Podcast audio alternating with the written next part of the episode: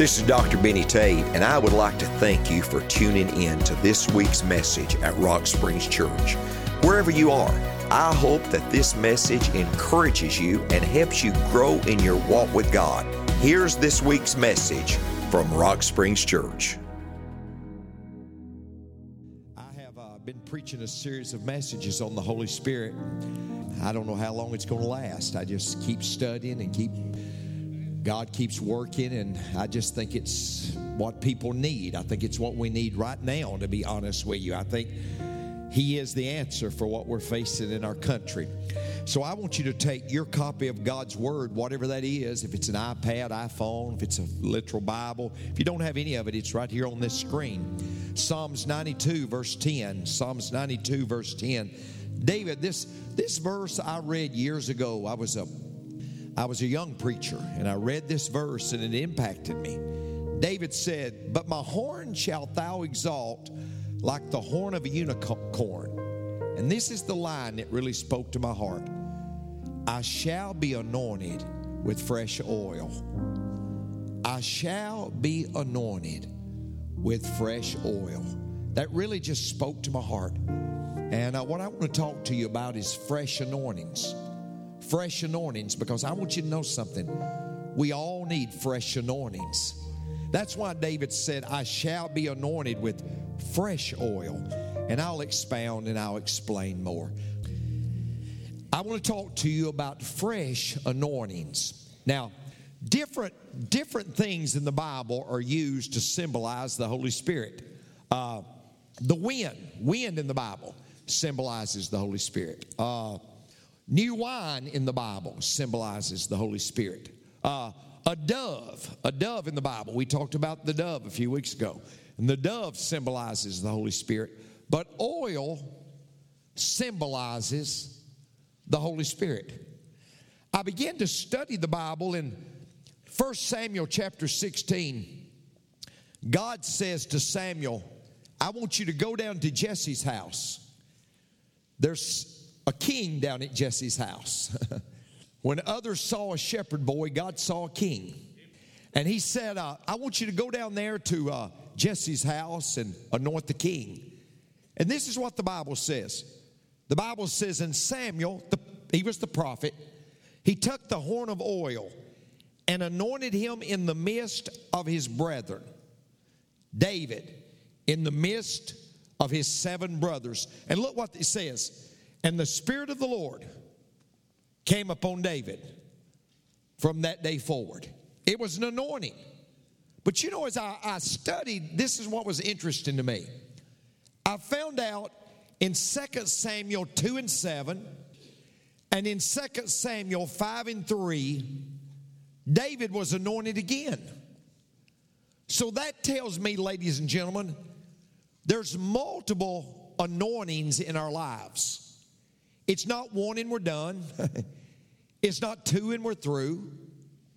There's multiple, there's multiple fresh anointings that we need in the Christian life. Now, what is, what is, you said, Pastor, that word anointing?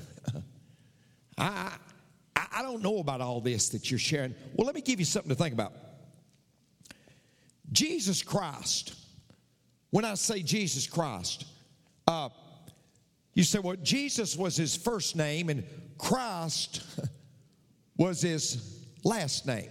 no, that's simply not true. It's, it's not like Benny Tate or Bob Jones. Jesus Christ, what the word Christ means is anointed one. The anointed one. It was a title. What God is saying is the anointed one wants to give an anointing to you. The anointed one wants to give an anointing to you. So, Pastor, what is this anointing? Well, look what it says. Anointing is when the Holy Spirit gives you supernatural wisdom, insight, ability, stamina or protection to do what He has chosen you to do. And we got to understand something. There's a calling on every person's life. Every person. You say, well, Pastor, you're called. Well, wait, here's the thought you're called too. Every person is called. Vocation comes from the Latin word vocare, which means a calling. Every person is called. Now, for years, this is what I thought. I thought that a woman had a baby, and after she had the baby, God said, Now I've got to get a plan for that baby's life. But I was so wrong. Here's the truth God had a plan, and God had a purpose, and that's why that baby was born. you say, Why was I born, Pastor? Oh, I can explain. God had a calling. God has a plan and purpose for your life. And literally, that's the reason why you were born. Jeremiah says this Before I formed thee in the belly, I knew thee. God said, I had a plan, and that's why I created you. See, there are no accidental children.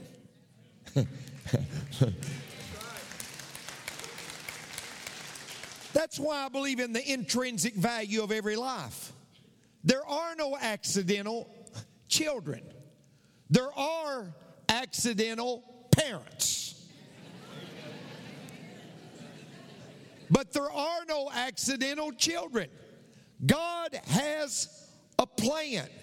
And here's what I want you to understand you can't fulfill what God's called you to do in your own power. You can never fulfill what God has called you to do in your own power. We need the power of the Holy Spirit. And we need fresh anointings in our lives. Years ago, I got on a plane and I went to Oklahoma City, Oklahoma to have lunch with this man, this man right here. And when I show you this man, nobody knows who the man is, but I went to Oklahoma City to have lunch with him nevertheless. And he told me, he said, Preacher, he said, My daddy was a preacher. And he said, My mama was a preacher. And he said, I've got five siblings. And he said, They were either a preacher or they married a preacher. He said, Every bit of my family was in ministry. And he said, There was a pressure on me. But he said, It just wasn't what I felt like I was supposed to do. He said, I didn't do good in school. He said, I failed the seventh grade. I said, Well, I was in the bottom half that made the top half possible. He said, I. I, I, failed the seventh grade. I didn't do well in school. But he said, You know what intrigued me? I said, What intrigued you? He said, What intrigued me was taking a dime and turning it in to 20 cents. I said, That's interesting. So he said, My wife and I borrowed $600 and we bought a framing machine and we started making picture frames. I said, That's pretty neat. And he said, It grew and it grew and it grew. And I said, David Green, I want you to know something. I know you're a billionaire. And my wife and I helped to make that a reality. And I found out that Hobby Lobby has 43,000 employees. And he said something. He said, Preacher, but what you may not know, he said, everything, all the proceeds, all the profits, he said 50% of it we put right back in to ministry. He said, wait, he said 50% of it we put right back into ministry. And I said, did I explain? I am a ministry. no, I did. And I said, okay, wait. He said, You know, all of those siblings that are in ministry, he said, I've been able to fund it. He said, There's only two things that are eternal the Word of God and souls. And that's where we need to place priority. Here's what I want you to see. I think we I think we miss it. Charles Stanley said these words. He said, We don't need more full time Christian workers in the church.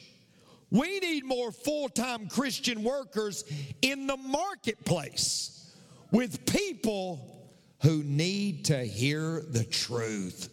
All I'm trying to say, folks, every person has a calling, and you need the power of the Holy Spirit to fulfill what God wants to do in your life. Now, let me make five quick statements. Number one, when God appoints you, He anoints you. When God appoints you, He anoints you. He doesn't call the equipped, He equips the called. Here's one of my favorite verses in the Bible. It's in 1 Thessalonians 5 and 24.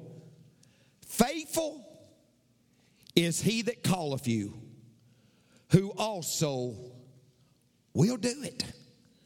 I just want you to know something, folks. When God appoints you, he anoints you. I love what Major Ian Thomas said. He said, I cannot. I cannot. He never said I could. He can. He always said he would. You said, Pastor, I don't feel sufficient. That's a wonderful place to be because you're leaning into God and you're trusting Him. And it's de- the dependence upon God that brings the anointing in your life. See, folks, when, when we just lean on God and say, I'm not smart enough, God, I'm not smart enough to live my life the way I should live it. I need you to direct me. I need you to direct me. When you do that, great things will happen in your life. Because when God appoints you, He anoints you. Monday, I'm here, I'm studying. I know it's pastor's day off, and I knew it would be real quiet. And I thought it'd be a great time to be alone. And a little bit before two, something said to me, Take that out and put it in your vehicle. And I said, I, I think I'll wait. But something kept saying, you know, something or somebody kept saying, do that. And so I said, well, I guess it'd be a good time for a study break. And I started heading that way. And I've got my phone and I'm calling somebody, I'm sure, to wish them a happy birthday. And uh, I look over in the corner and there stands a young man. Young man. By the way, they're all young now, but a young man. and he's standing there. And I could tell he's emotional. And he says, Can I talk to you? I said, Yeah, I'm, I'm on the phone. Let me finish up I'll talk to you. And he's, Okay. And he stepped over and I said, How you doing, son? He said, I'm Not doing good. I said, Why you're not doing good? He said, I lost my home. I said, What do you mean you lost your home? He said, My wife's left. My wife's leaving me. I said, That's not good. And I talk a little bit and I pray with him. And I said, Where's your wife at? He said, uh, She's pulling up in just a few moments. I said, Why is she pulling up? She's coming here to meet with the counselor. She's coming here to meet with the church counselor because she's going to tell the church counselor today she wants a divorce. She's made up her mind. She's done with counseling. She wants out of the marriage. She's done. And he said, Preacher Benny, we got two small children. I said, I sure hate it. I said, Well, let me meet your wife. And I go up and I meet the wife and talk a few minutes. And I said, You all are not here for me. You're here for the counselor. So come go with me. I know exactly where her office is. And I'm leading this couple. And we go to the office. And I open the door and I look in there and it's dark. And I said, She'll be here pretty soon. And listen, I'm not a counselor. My philosophy of counseling is admit it, quit it, and forget it. I'm not a good counselor. Listen, if, if I was suicidal, I wouldn't see myself. I'm terrible. I mean, I'm just terrible. If you think, man, I need to see him, no, you don't. He's somewhere between bad and terrible. He's no good. Anybody that talks as much as I do is not a good counselor. I'll promise you. Okay. The counselor wasn't there. And I said, God, what's this about? And I said, Would you all like to sit down with me a few minutes? And they said, Yes, we sure would. And I start talking to him about, he starts talking to me about struggles in his life. And I said, You just need accountability. You don't have anything in your life. See, folks, you unless you have accountability in your life, you won't get better. And if you want to stay better, stay accountable. Somebody said, Oh, God's my accountability. No, no, no. You need accountability in your life. And when you're not committed to accountability, you're not committed to getting better.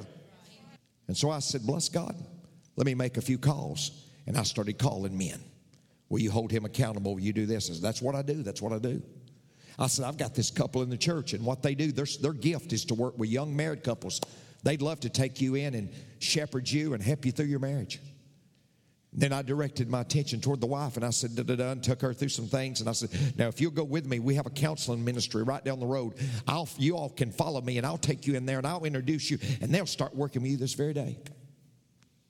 And then I looked at that little wife and I said, Are you willing to try?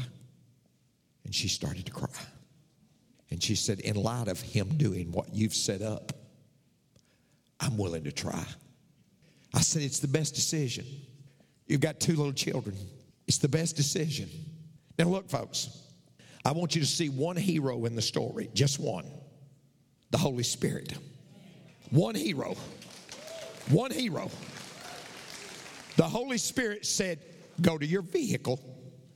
Go to your vehicle and I went to the vehicle, and God did a work. And I want you to know something the same Holy Spirit wants to lead your life. The same Holy Spirit wants to lead your life. The same Holy Spirit wants to direct your life because when He appoints you, He anoints you. Let me tell you the second thing God's anointing makes all the difference.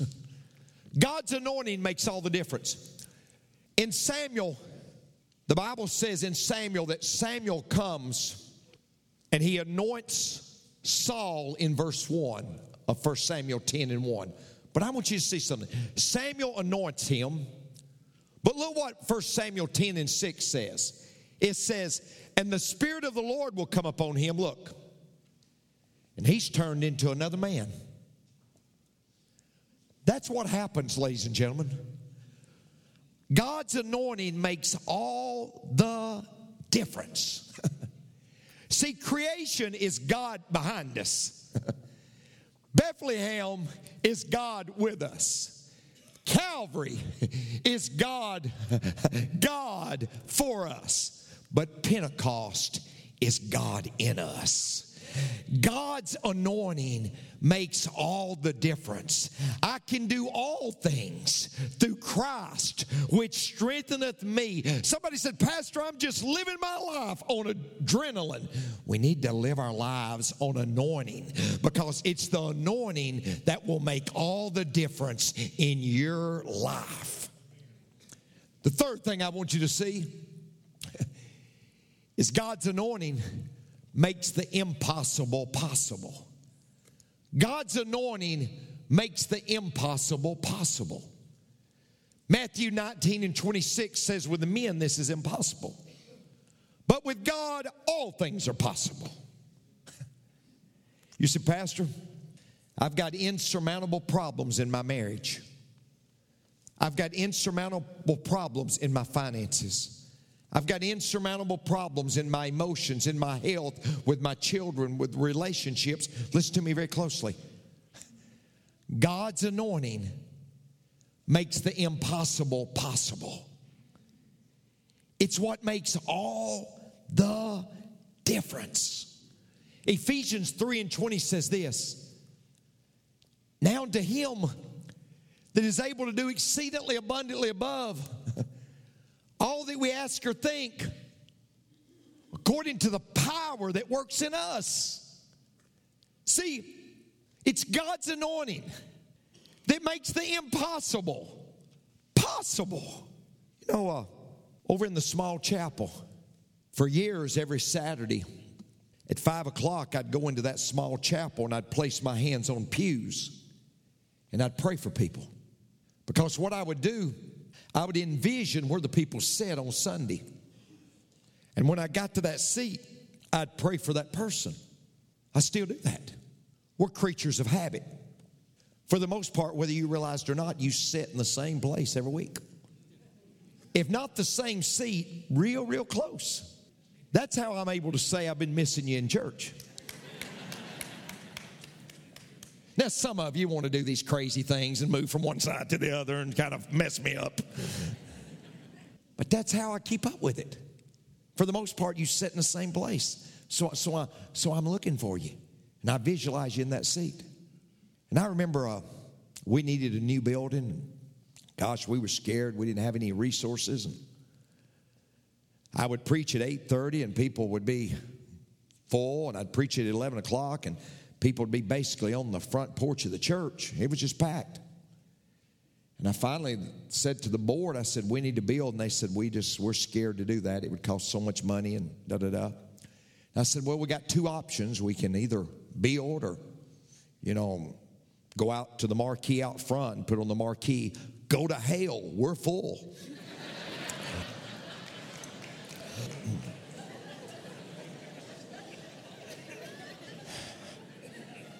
Story. And they said, Well, maybe we need to build. and we, we, we built this massive building. We built this large, it was massive to me, just a country boy from the hills of Tennessee. And it was massive. And, and I began to think about now, I got to try to create the funds to pay for this. I went to the bank and they told me that I didn't have the clientele of people to build what I was trying to build. And I finally got one bank to give me the loan, and it was going to take 27 years to pay the loan off.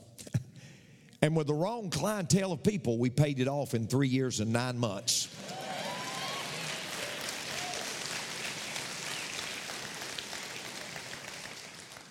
and I'm thinking about how am I going to pay this building off and how am I ever going to fill it up? And I'm over in the little chapel praying. And I said, God, I'm sorry. Every time I tell this, I get emotional. I said, God, how am I going to fill it up? And God spoke to me. And He said, You didn't fill the one up you're in. You didn't fill the one up you're in. I did. And it's God's anointing that makes the impossible possible. Let me tell you the fourth thing I want you to understand God anoints you to help others. God anoints you simply to help others. God wants us to help others with their hurts, their habits, and their hangups. But God anoints us just so we can be a help to others. The anointing that's on your life and on my life and on any life, God said, I just anointed you I just chose to anoint you so you could be a help to somebody else. It was never to exalt you, it was always to help other people. Isaiah chapter 61, Isaiah said, The Spirit of the Lord is upon me. Isaiah said, He's anointed me to preach good tidings unto the meek. He sent me to bind up the brokenhearted, to proclaim, proclaim liberty to the captives the opening of prison to them that are bound, to proclaim the acceptable year of the Lord. That was a year of Jubilee. That was on the 50th year. All the debts were canceled. The slaves were set free. What he was saying, Isaiah was saying, God's anointed me to tell you they're new beginnings. To comfort all that mourn, to point unto them that mourn in Zion, to give them beauty for ashes, the oil of joy for mourning, the garment of praise for the spirit of heaviness. Now, wait. Jesus is going to preach his very first message. Very first message. Said, Pastor, what was Jesus' first message? I don't know. I'm going to tell you. It's in Luke chapter 4. This was his first message. The Spirit of the Lord is upon me because He's anointed me to preach the gospel to the poor. Jesus said, uh, He's anointed me to share the gospel with all people. He's anointed me to heal the brokenhearted. He's anointed me to preach deliverance to the captives, those that are bound by whatever is holding them captive. The recovery of sight to the blind and to set at liberty them that this old world's bruised. And then he said, after he did that, he just closed the book and he sat down. And the eyes of them that were in the synagogue, they were fastened on him. And he said these words This day, this scripture is fulfilled in your ears. What was he saying? You want forgiveness? It's right here. you want your heart that's been broken to be mended? It's right here. You want victory over what's holding you captive? It's right here. He was saying, I am the answer for everything. For everything. Everything you need is found in Jesus Christ. Everything you need is found in Christ and in Christ alone. Lastly, we need fresh anointings. I love what the scripture said I shall be anointed with fresh oil. Look, today's problems can't be solved with yesterday's anointing. Think of the Lord's Prayer Give us this day our monthly bread. Babe Ruth said, we can't win today's game with yesterday's home run. We need fresh anointing in our lives because we leak. We leak. We leak. Let, let, me, let me share this with you. In the last two days, I've had five funerals. Wait, now let me clarify something. Nobody of COVID. Nobody of COVID. But I have had five funerals. I was preaching one of the funerals, and right in the middle, I, I, I was trying to get to point three. And right in the middle of the funeral, God said, right here, right in this room Friday, right in the middle of the funeral, the Holy Spirit said to me, Share the gospel. I said, But God, point three. He said, No, no, no. Share the gospel. And I just stopped. And I said, Listen, we were all born sinners. We were all born sinners. All born sinners. And I want you to know something. Christ died on that cross for our sin. Christ died on that cross for our sin. And I said, if you accept Jesus Christ and ask Him to forgive you of your sins, you can be right with God. And then I said, how many of you would like to do that? 15 people prayed to receive Jesus at that funeral.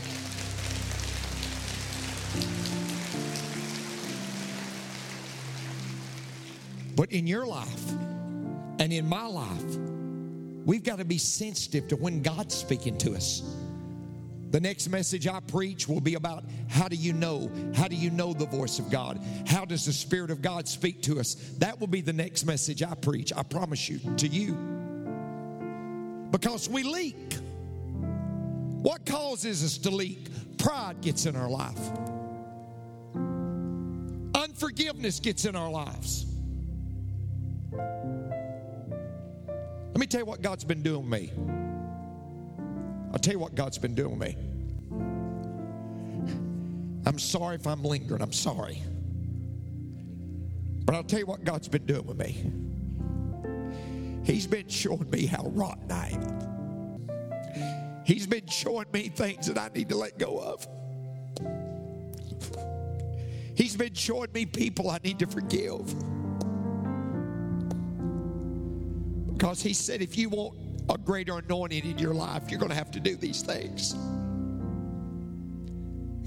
And it's not enough, folks, just to say, I forgive. No, you need to go express love.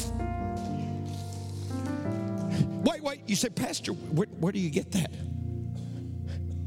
And grieve not the Holy Spirit. Ephesians 4:30.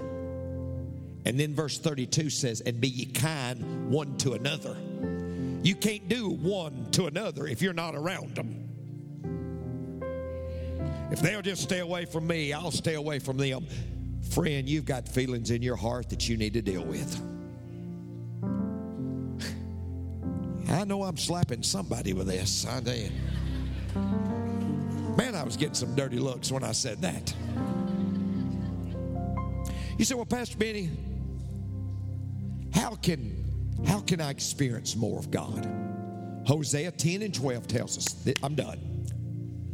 Sow to yourselves righteousness, reap in mercy. How do you, Pastor Benny, how do you reap? Do you sow and reap? It means prayer. If you want more of God, the wonderful place to start is prayer. Now, look, pray, and look what it says and break up the fallow ground. What is that? That's ground that's hard. Break it up. Our hearts have a propensity to get hard. God said, humility, humility, humility in your life. You got to start breaking up that ground.